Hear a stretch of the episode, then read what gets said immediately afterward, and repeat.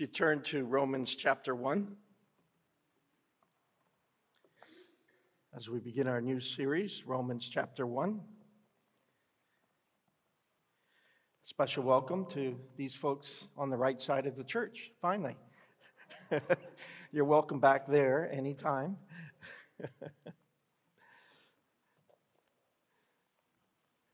it's confusing time for preachers because people are sitting different places, different people, and usually you get to know each section of the church and who's typically sitting there. So it's a, a different time for sure.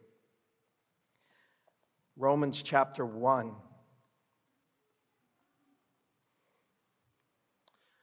Well, he was sitting on a lawn chair the first time I ever saw him. He was old. He patted my head. He was my grandfather, the only grandparent I ever met, and I only met him twice. Twice before he died. Some in my family say I look like him. Some say I act like him, and I do like to sit on lawn chairs, so there is that too. Blood relatives matter.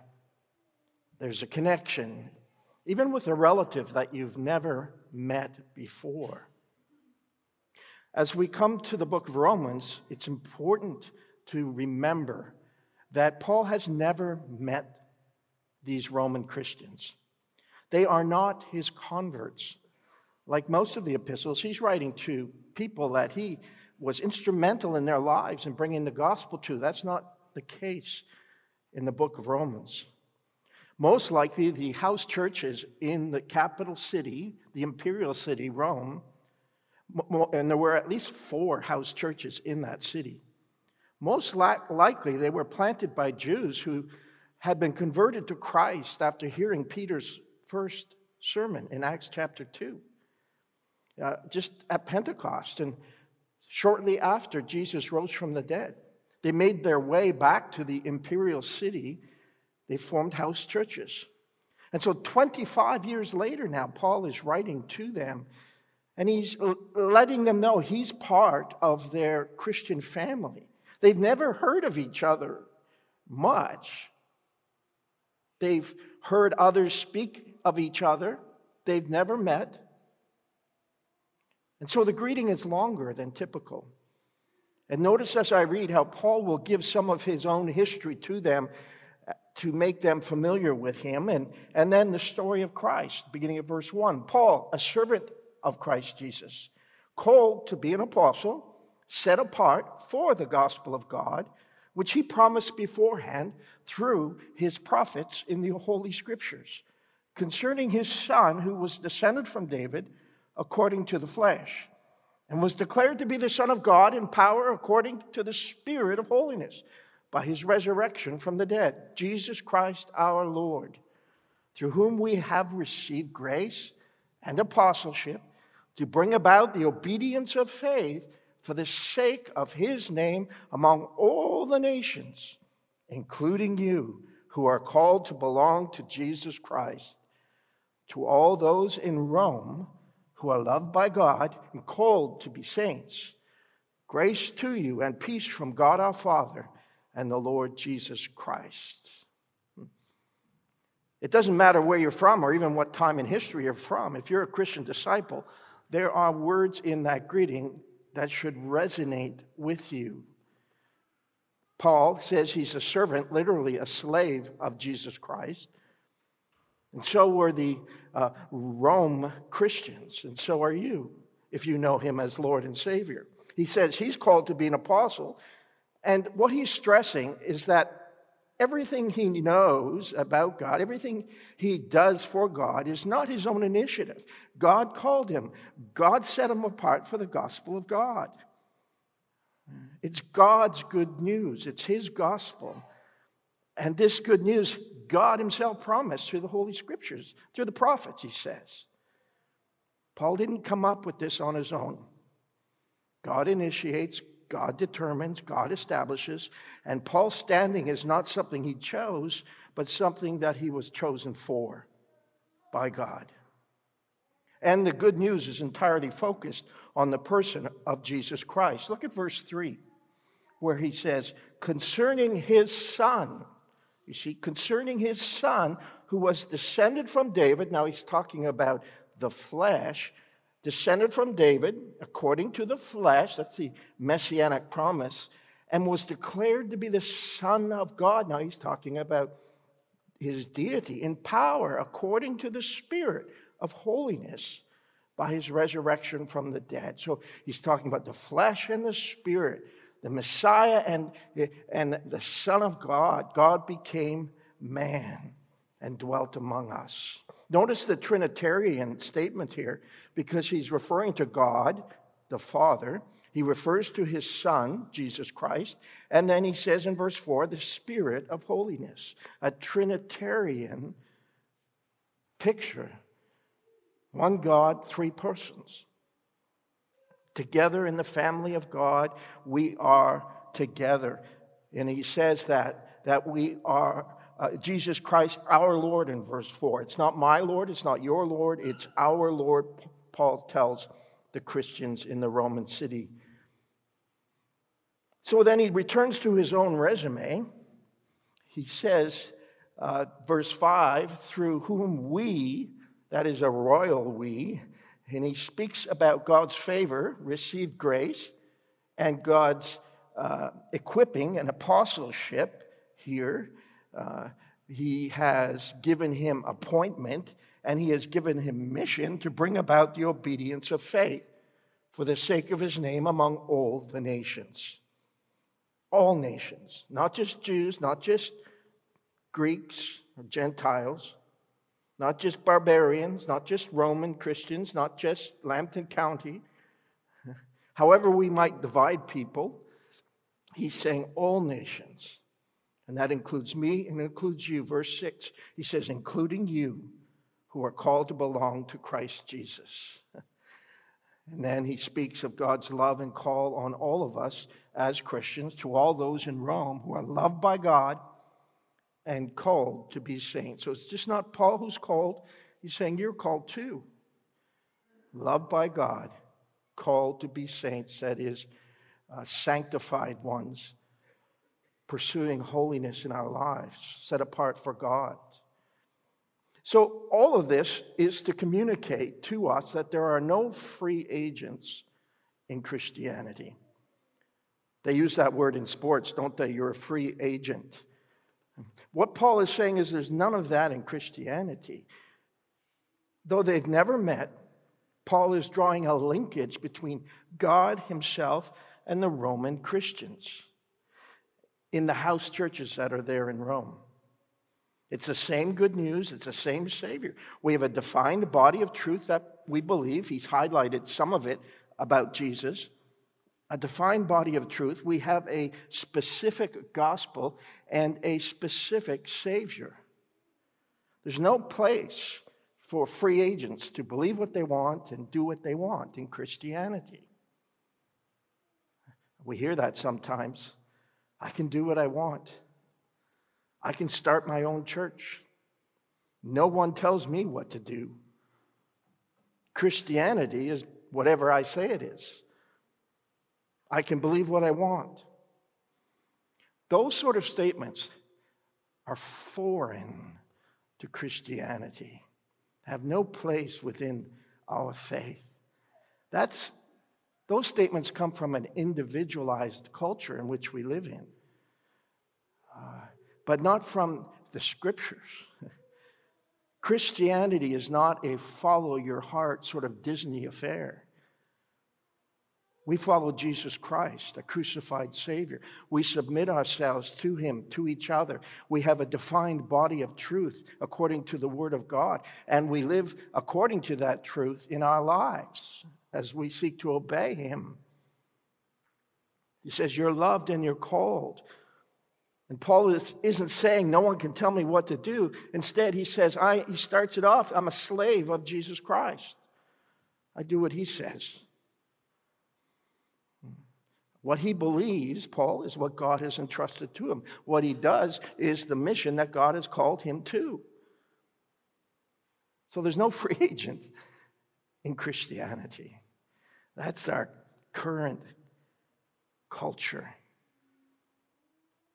I mean, there are too many independent, unaffiliated Christians, and also too many churches that are disconnected from Christian history and disconnected from each other and disconnected from blood relatives, related not in the flesh, but through the blood of Christ that was poured out for the forgiveness of our sins.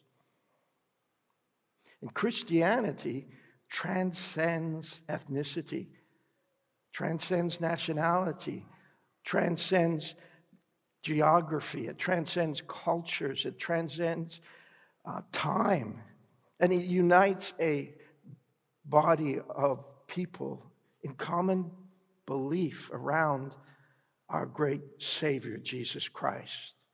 And so we are told the metaphor of family is used for us based on Christ's blood, not our parents' blood. See, Christianity is not about your parents' blood. We can look different, we can be different, we can have different skin color, different hair, different eyes, different passports, different languages, even. And this is why you can go to any nation on earth and where there is a group of faithful Christians meeting, you can have a relationship with them. You can have community immediately with them because even though you've never met, they are your blood relatives. And immediately you just fit right in, don't you? I've attended a church like that in Cuba, and just right away, you know, blood relatives. Or, or, or uh, a church in Jerusalem I was at, and you just you fit in right away. Even in the United States, been churches there. You just fit in because we have the same Godhead, the triune God. We have the same body of truth, the same Savior, and we have the same calling on our, lo- on our lives. There are commonalities of faith that define us as Christians and that we have to hold to. And we can't add to them, we can't take away from them because there's no free agents in Christianity. And he underlines that in the verses that follow. As I read, as he commends the Rome Christians, notice how many times he'll use the word all or everyone. First, he says, verse 8, I thank my God through Jesus Christ for all of you because your faith is proclaimed in all the world. For God is my witness, whom I serve with my spirit in the gospel of his Son, that without ceasing I mention you always in my prayers, asking that somehow by God's will I may now at last succeed in coming to you. I long to see you, that I may impart to you some spiritual gift to strengthen you. That is, that we may be mutually encouraged by each other's faith, both yours and mine. I do not want you to be unaware, brothers, that I have often intended to come to you, but thus far have been prevented, in order that I may reap some harvest amongst you, as well as among the rest of the Gentiles. I am under obligation both to Greeks and to barbarians, both to the wise, to the foolish. So I'm eager to preach the gospel to you who are also in Rome. For I am not ashamed of the gospel for it is the power of God for salvation to everyone who believes, to the Jew first, and also to the Greek. For in it the righteousness of God is revealed from faith for faith, as it is written, the righteous shall live by faith. Well, Rome was a very cosmopolitan city, and all sorts of ethnicities, and, and the churches in that capital city, the Rome Christians, at this time of receiving the letter were more Gentile than Jew. The world in uh, the Jewish sense was broken up into two categories Jew, Gentile. You were either one or the other. Of course, there's others mentioned here. Barbarian, that was Northern Europe and into Germany, considered the barbarians, and even up into the northern part of England. So then we have sometimes Gentiles referred to as Greek. So these are all different words that are used to sort of divide up ethnicities and understanding of the world at the time. At this time, the churches, the Roman churches, were more Gentile than Jewish. They started off completely Jewish. But in AD 49, something happened that changed that. And what happened in AD 49 was the Emperor Claudius exiled from the imperial city, Rome, all of the Jews, Jews immediately. They had to pack and leave the next day. Uh, it was an awful thing. It was, he was very anti Semitic. And what a historian of the day wrote was that what really got under his skin, the emperor's skin, was that the Jews were fighting over Christos. The historian didn't even know how to spell Christos. He put Chrestus. They were fighting about Christ. Some Jews were upset with the Jews who were becoming Christians and was causing a big blow up in the city. And so he just exiled them all. And in an instant, in an instant, the Jewish majority churches became Gentile churches because there was no Jews left in the city. And over the next 10, 15, 18 years, Gentiles were being saved and they were being taking up the positions of leadership within the Roman churches. The elders would be Gentile, the deacons Gentile, the stewards Gentile, the, the hymn leaders all Gentile. And then, of course, slowly, the Jews started coming back. And that was happening while he's writing this letter. And those Jewish Christians coming back to their homes that they had abandoned overnight suddenly found that they were the minority in the church and that all the positions of leadership they used to have were already taken. So you can imagine some of the tension that's happening between the Jew and the Gentile within the churches in Rome. And Paul is going to address that. And that's why already he's addressing it, isn't he? Already he's saying, everyone, all, Jew or Greek, this gospel is for all of us. We have a common Savior and a common body of truth that we gather around. He's already beginning to stress that.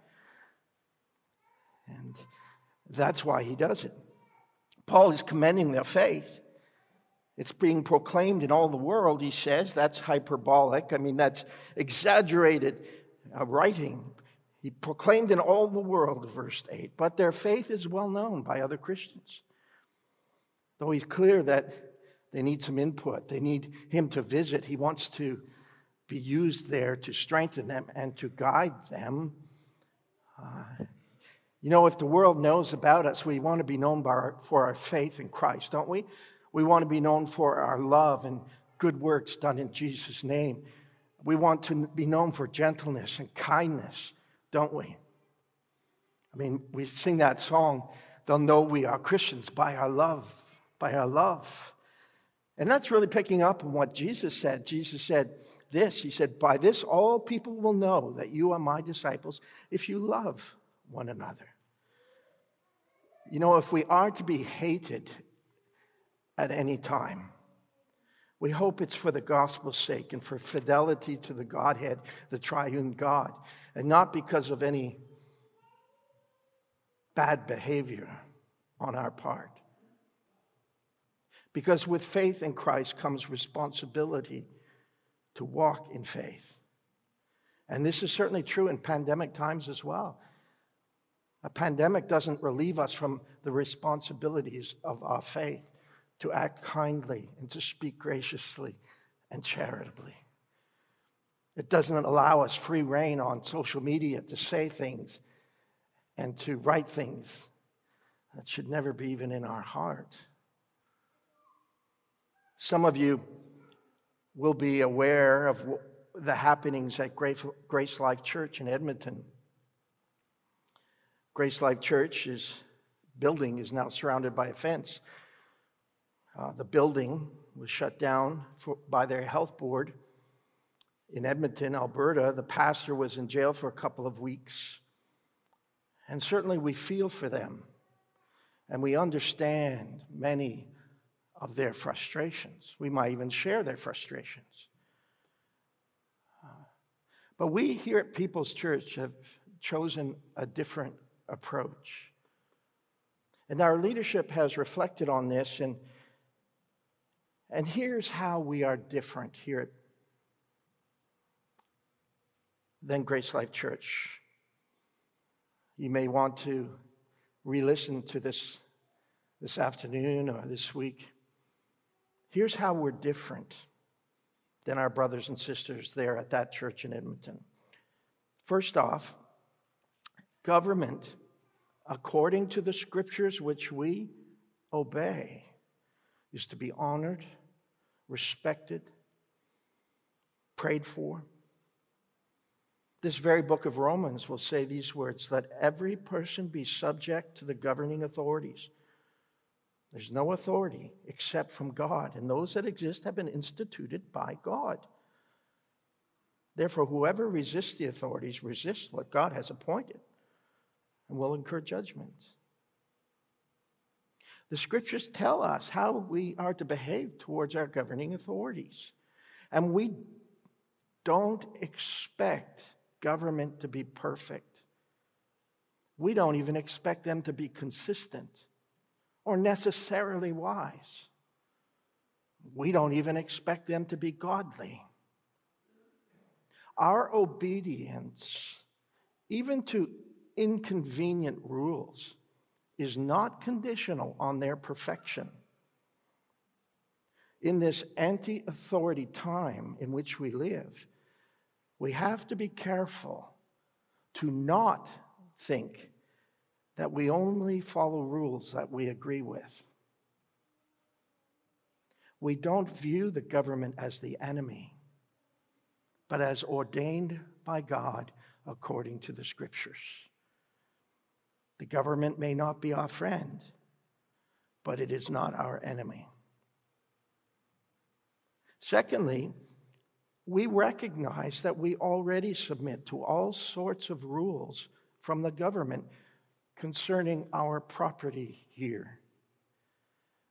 Um, we already had capacity numbers before COVID that we were not allowed to go over. These come under fire safety regulations. Our elevator has a plaque that says how many people are allowed in it for safety reasons. We have signage, those exit signs are required by the government okay, for safety reasons. We have building codes. We have the number of our bathrooms is dictated by the government and parking spaces and how much insurance we carry on the building and payroll taxes and charitable re- reporting requirements. All sorts of things that we submit to the government with because we know those are not gospel issues.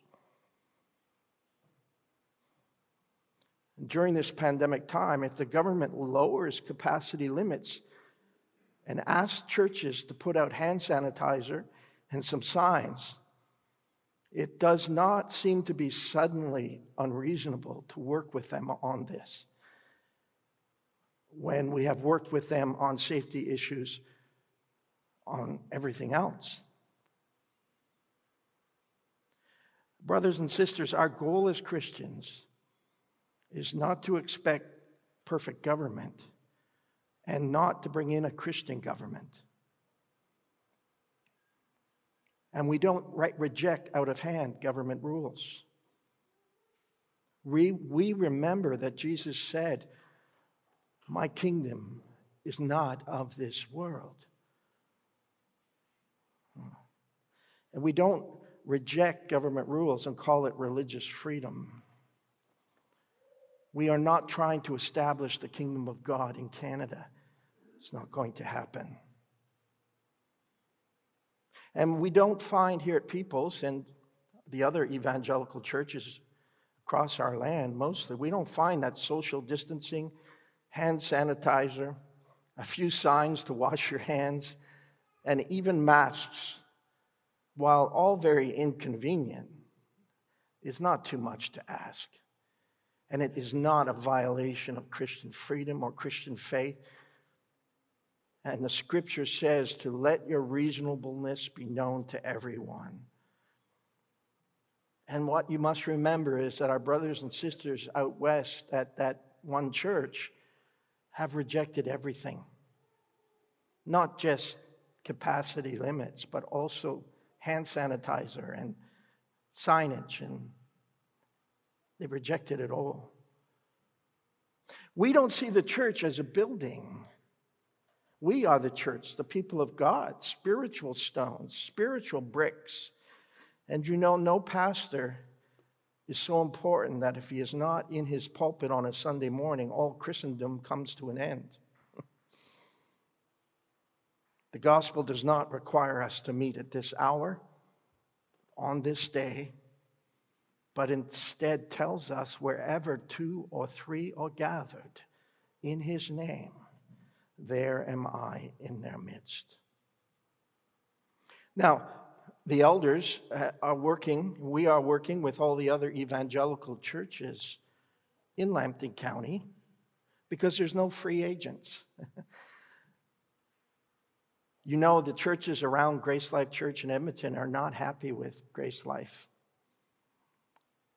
They don't like that Grace Life is tying their defiance to Christ and the gospel trying to make it seem like it's a spiritual issue or a religious issue. It's not, it's a civil liberties issue. Um, and they're dragging Christ into it. And civil liberties, however you define it, is not an idol. And it's not wise to mix up fighting for perceived civil liberties during a pandemic, to mix that up with the gospel. That's, that's not wise. And it, it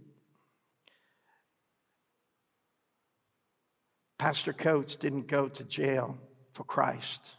Let's be very clear about that.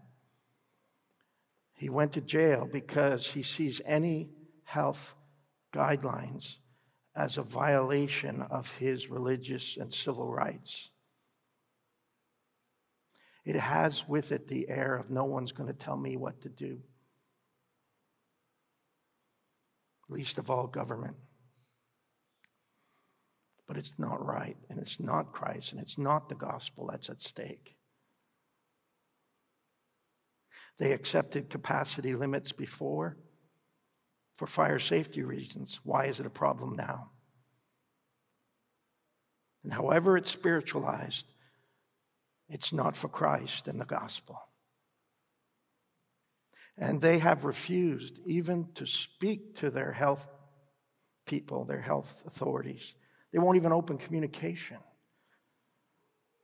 They won't even put out a single hand sanitizer. the world is not talking about their faith, their love, or their gentleness. Instead, they're wondering why Christians are calling them Nazis and Gestapo. And those, brothers and sisters, are words that should not cross your lips unless you're referring to the Second World War and the Holocaust. And I wonder why, too, these Christians are denouncing those who are trying to do the best they can in a very messy situation, probably wishing everything could get dialed back a bit. why they're being called Nazis and Gestapo on the news. I mean, it's embarrassing to see the behavior of these Christians here, there, and other places.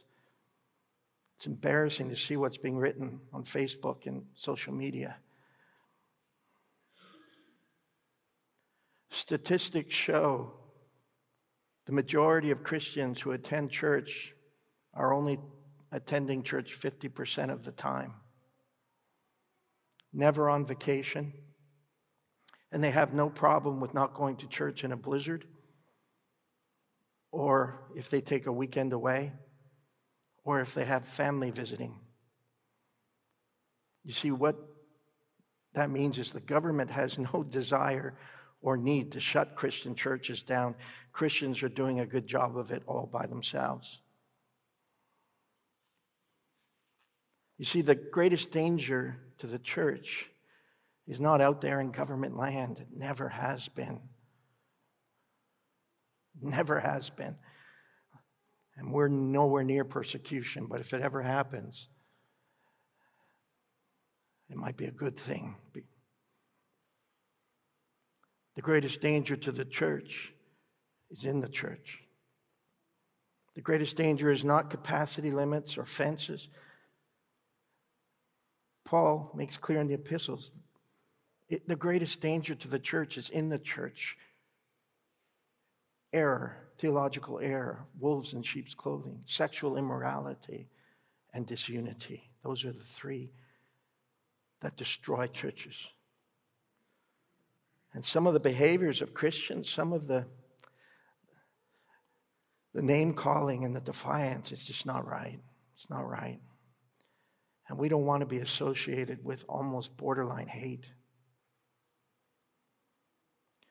They are not meeting today in their building, and we feel for them. Things have gone too far on both sides, and if they would just open some dialogue, put out some hand sign, sanitizer, some signs, some creative movement of people around the building, like we're doing, like most churches are doing, no problem.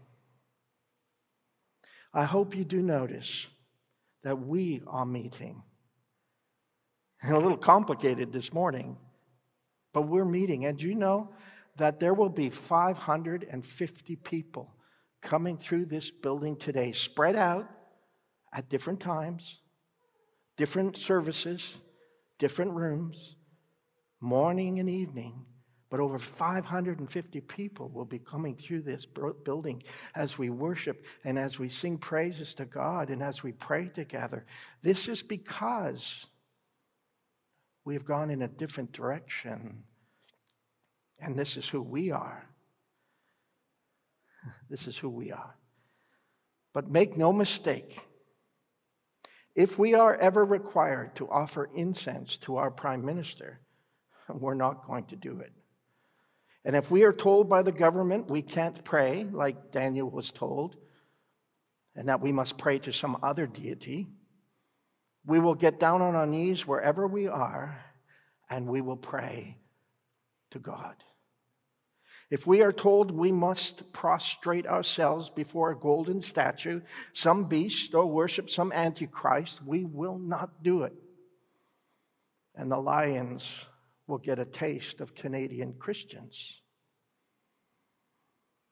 If we are told to adore our own Caesars, it's not going to happen because we adore Christ and Christ alone. This is who we are. We are different from Grace Life in their current choices. But here's where we are the same. And our text has told us where we are the same. We are servants of Christ. We are loved and called by God with His truth and His Son who's risen from the dead. We are blood relatives with them through the blood of Jesus Christ and with everyone who meets in gospel truth, here, there, everywhere. And so he finishes in verse 16 and 17 in this introduction I am not ashamed of the gospel. That is, I'm not, I'm proud of it, is what he's saying. I'm proud of God who created us and has saved us. For it is the power of God for salvation to everyone who believes, to the Jew first and also to the Greek. You see, all of us. For in it is the righteousness of God revealed from faith to faith. We're proud of God. He created us. And though we fell into sin and we are sinners by nature now as men and women of the human race, I mean, He undertook to rescue us from sin's consequence and to save us from the judgment on sin and to save us from eternal death. There's life in the name of Jesus Christ. And he did it all through his son, as he says here. His son, who he sent into the world to live a perfect life, that he was qualified to take our sins and die with them. And he gives us his perfection. That's what we call justification. We're declared to be innocent, though we are sinners. We're declared to be innocent because he gives us that justification. He imputes to us his righteousness. And we are then received by God, welcomed by God, not judged, we're free. And though his kingdom is not of this world, we pray, Thy kingdom come, Thy will be done, and it will come when He returns. And the good news, the gospel, is not just words, but it says it's the power of God. It has power. When it's ushered by the Holy Spirit, it's, it's brought into lives, it's powerful to those who will believe. The Holy Spirit takes it and seals it to our hearts. And, and if you remember when you were first, when you first heard and when, when you were converted to Christ, that's the very power of God in you.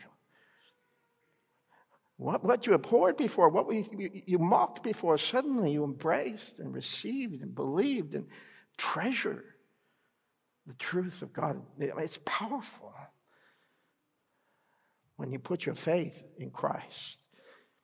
The righteous shall live by faith, that is, faith in our faithful God who saves us.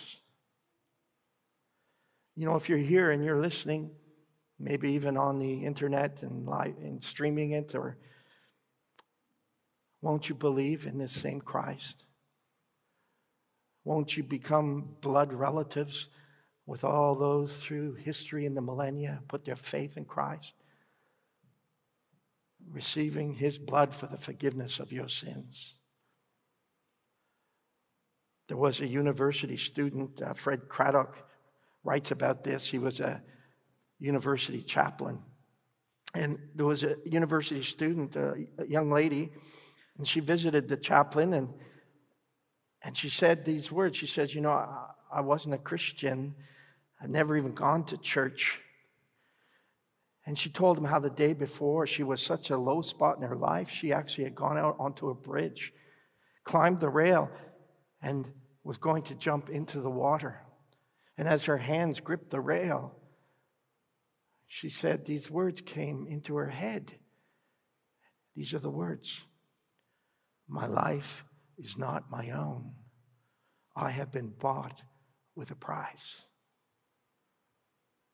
My life is not my own. I have been bought with a price. It's those words she said that brought her back onto the road. And she went to find out where those words came from. And she found out they were from the Bible. She'd never read the Bible. I've never read it, she said to the chaplain. I've never been in a church. He says, Are you sure you've never read a Bible? I don't know anything about Christianity, she said. Are you sure?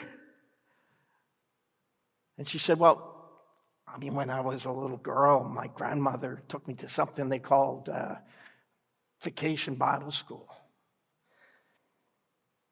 Tell me about that. Well, I remember they had me write some sentences on a piece of paper. We were supposed to memorize it. I never memorized it, she said. he said, I think you did. I think you did. I think you did memorize them somehow in some way. And God stored that verse up all these years. He stored them in your heart, in your mind, that one day, yesterday, it would speak to you and it would save you. And he led her to Christ Jesus. That's the power of God working. That has worked in many of you and can work in your life. Will you live by faith in Christ? You've been bought with a price. The price is the very life of Jesus, who died for the forgiveness of your sins, who rose again, ascended into heaven, sits at God's right hand, and is coming again as he promised. Join with us as blood relatives in the blood of Christ. Live by faith in him. Let's pray together. Heavenly Father, you are the true God, the ever living God. And we're thankful for our salvation. We're thankful that your gospel is the power of God, that you do wonderful works in people's lives, convicting them of sin and judgment, death, causing their hearts to turn and put faith in the only Savior, Jesus. Pray that might be true for someone listening this morning.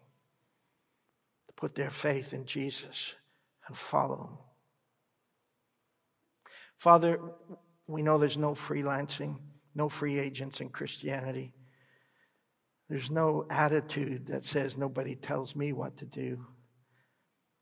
That we have a defined body of truth. And we have a Savior, a particular Savior, Jesus the Christ.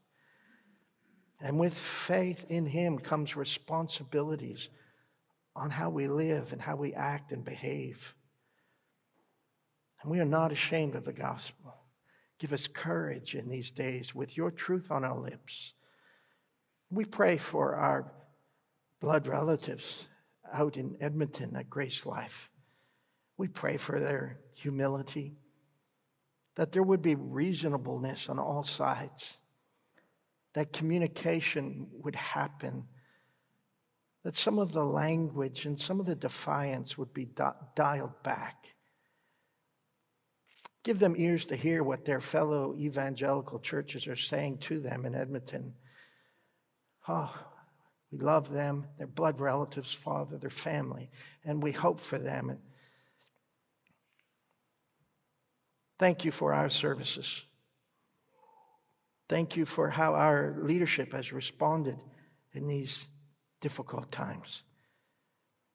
And we ask for your continued grace and peace from you, Father, and our Lord Jesus Christ. And we pray in his name.